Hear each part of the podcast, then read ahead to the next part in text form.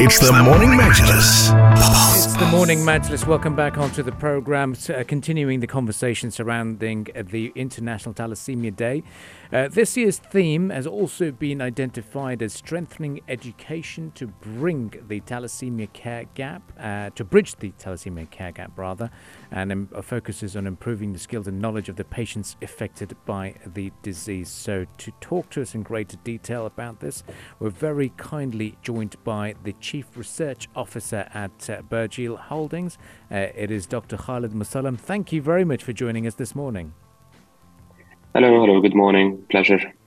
Well, it's it is our pleasure as well. Um, uh, let's start off by talking about uh, thalassemia and Mm. breaking it down for people who weren't really aware of the disease um, or have an idea. What is thalassemia and, and, and how does it affect a patient? Sure. So, thalassemia is an inherited disease. It's a genetic disease that you're born with. And uh, for a patient to have thalassemia, they would have had to inherit some form of mutations in a gene coding for a molecule in our body called hemoglobin. So the parents don't necessarily have to have the full disease, they could be just carriers of these mutations. And if there is an intermarriage between two individuals that have these mutations, their children have a 25% chance of, of having thalassemia. And that said, so the disease is mainly characterized by um, inability to produce hemoglobin, uh, which is the key molecule element in our red blood cells that carries oxygen everywhere in our body.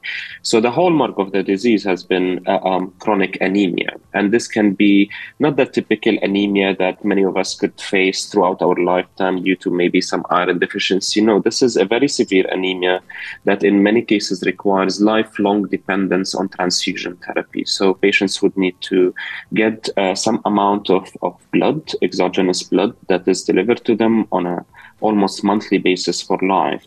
Um, even the patients who do not require transfusions, also with this chronic anemia, end up suffering from several um, um, complications throughout their lifetime because they're maintained at a very low hemoglobin level.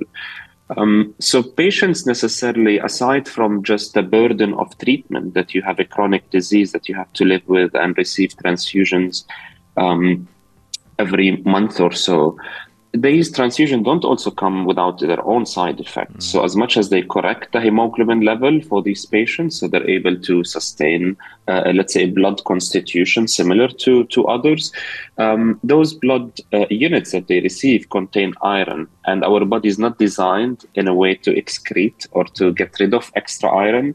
So, this iron starts building up um, in any organ, in the heart, in the liver, in the endocrine glands, causing multiple diseases. Um, so the patients would also require to have uh, almost daily um, what we call iron chelation therapy. So drugs that um, um, helps them get rid of the iron from their body, and that's again another burden of chronic treatment for life. Although we have many advances in these iron chelators, but they still have uh, an added burden to the patient, and they're not always successful or safe. So you can see that the patients um, suffer from a chronic disease, a genetic disease that starts from birth, and will have multiple clinical complications uh, throughout their lifetime. Um, you you you've touched on how how thalassemia is hereditary, um, and I would Mhm. like to ask you to to maybe inform any listener out there uh, who might be worried as to maybe I have some uh, maybe I have thalassemia. Are there any common symptoms that people need to be aware of to help them actually identify the, this this disease? Now, if patients have a disease, have uh, uh, inherited the disease, um, then that's something that's not that complex to, to identify. Usually, these are uh, children, infants that are presenting uh, very early on in their uh, life with. Um, they're pale usually, they have a large spleen, so a distended abdomen, and you would do a typical workup for anemia in these patients uh, and, and eventually be able to diagnose thalassemia. But uh, you're referring uh, more so to the carriers, so the, uh, um, let's say, the parents that actually uh, would get married and have that risk of, of getting the child. Unfortunately, no uh, um, good thing, obviously, for the individuals that they will not have symptoms. They could have very mild symptoms sometimes, anemia in women during pregnancy, Uh, but uh, this is a silent carrier state in most instances and can only be detected if you do certain laboratory tests, starting from a simple blood, uh, complete blood count. That's why in many parts of the regions where the disease is highly prevalent, um, there are premarital tests that are uh, requested from uh, individuals before they get married um, so that they can at least be um, aware that they're carrier of a thalassemia trait and if both uh, individuals that are getting married um, um, have have a carrier state in thalassemia. They're aware that there is a chance they would get a, a child with, with thalassemia, so that at least they're prepared uh, for that. Yeah, that's that's quite important because you know we, we highlighted this earlier that, that, that here in the UAE we, we tend to have the premarital screenings for those who want to register the marriage certificate, um, mm-hmm. and, and and that's also one of the ways of preventing this. Um, if you can talk to us in, in greater detail about uh, the the importance of of detecting it early and uh, you know why this disease needs to be screened for and you know what are the steps and, and the struggle that people have to go through as well uh, financially and the level of treatment that's on offer here in the UAE uh, because someone fi- if someone finds out mm. about any disease they get terrified and thinking oh wow sure. Uh, you know what where will I go? Which doors do I knock? Is, is this going to be costly? Is my insurance going to cover it if you could paint the picture of the level of treatment on offer here in the country, and is it normally covered by insurances? So, so to answer the first part of the question, which is, um, as you said, this is more so um, to to have at least the parents prepared that there is a chance. Obviously, um, the diagnostics uh, uh, had advanced a lot that they don't only involve uh, premarital screening, but you can also do a lot of uh, tests to the to the fetus at the uh, you know pre-birth, and also be able to identify if the uh, child will be born with uh, thalassemia. Um, so, because of what I mentioned earlier, that it's a lifelong journey, that's why everything needs to be set in place for for patients to um, make sure that they have an as normal life as, as could be in terms of quality, not in terms of longevity only. And thalassemia is one of those diseases that require multidisciplinary care, what we call multiple stakeholders need to be involved. So it's not just a matter of a patient um, um, getting the blood that they need and the iron chelation therapy, because at the level of the UAE, at least, there's a lot of support system to be able to do that. There are expert centers that are, we call them, you know, chronic care centers that the patients can attend to and receive their transfusion and the treatment. There are different levels of coverage at the level of uh, um, um, uh, public and private uh, sector. Um, but what's important is that they are identified as patients that do require multiple specialists taking care of them because even with the best treatment, they might still have problems in their liver, in their heart, in their endocrine. So they need to have um, uh, specialists from almost every uh, uh, subspecialty in internal medicine and surgical medicine, and doesn't always stop there.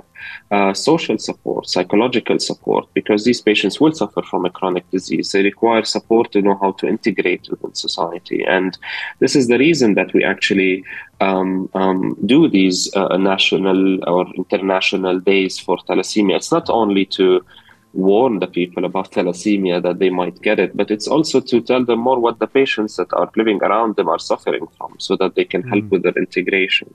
Uh, you can imagine that patients have a lot of special needs in terms of the time they need to uh, leave off work, for example, to go get a whole day to get a transfusion, or that they might get uh, not feel not feel well after a certain treatment. So um, these are probably the things that are, are necessary for for pre- preparedness uh, at the parents and at the community level so that we can welcome those patients into the, the um, and obviously i think we will talk more about this that there are many advances that are happening mm. in the field that probably will change the shape of the disease over the next few years and obviously with with, uh, with years to come yeah, that's what I would love to dive into, if that's okay. You talked about the chronic care centres uh, and the different levels of treatment that are needed for thalassemia. But I'd like to ask you um, regarding treatment or advancements uh, in this sector. What can we expect to happen in the future and maybe in the near future when it actually comes mm-hmm. to fighting this disease?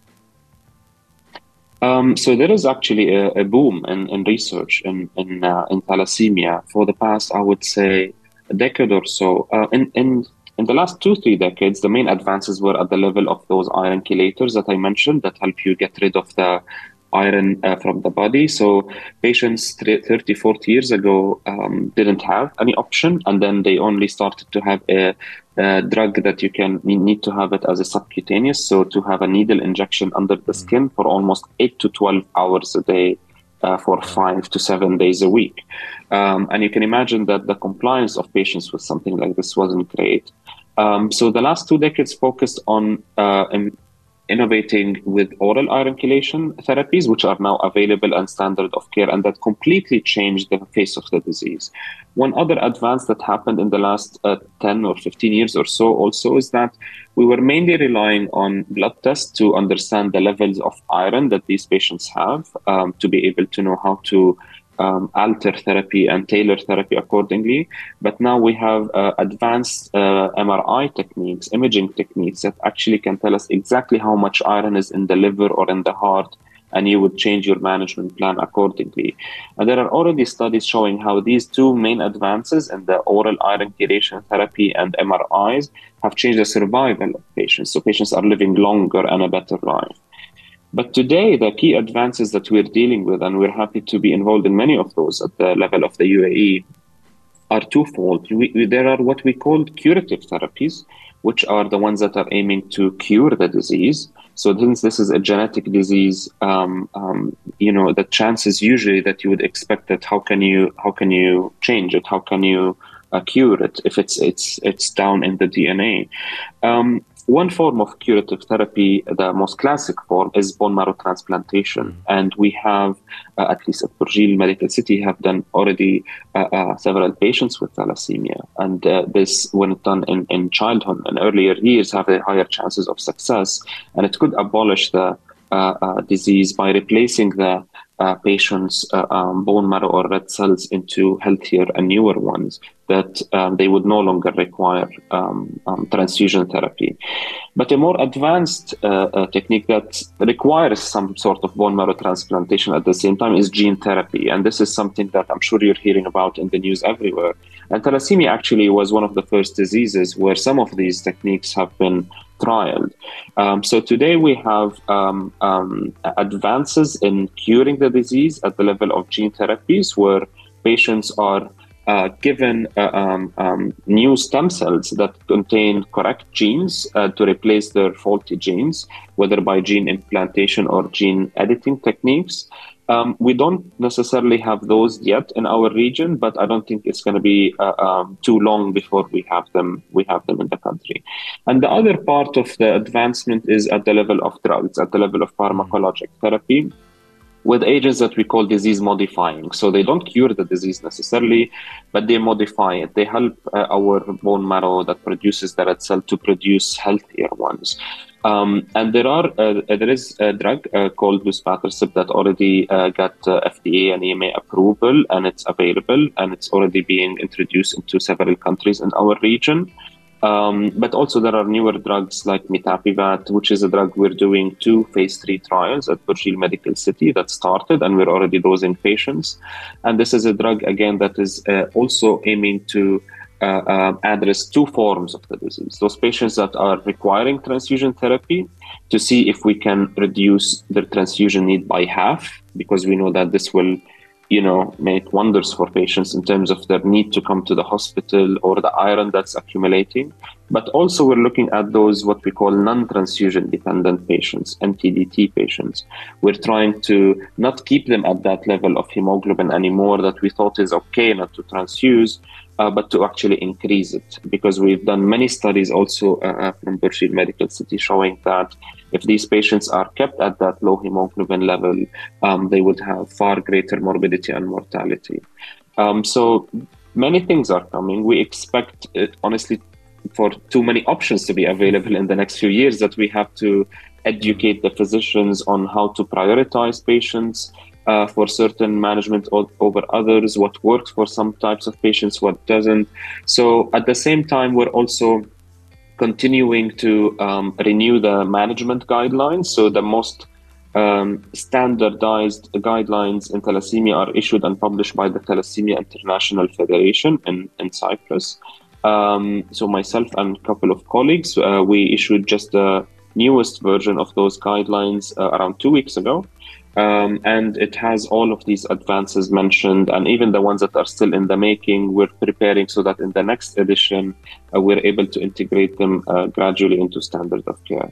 Well, Dr. Khaled, we wish you all the very best with that as well. And uh, yeah, thank you for joining us this morning to enlighten us in greater detail uh, about the advancements and also the importance uh, that, uh, that the whole society uh, is involved uh, and understands this is disease in greater detail. Once again, thank you very much for joining us this morning. Thank you. So we were listening to Dr. Khaled Musallam, who is the head of uh, the, he's the chief research officer at uh, the uh, Holdings. And if you'd like to catch this discussion as a podcast, you can do so on Apple Podcasts, Spotify, as well as SoundCloud. You're listening to the Morning Majlis. We'll be back again right after the sports headlines.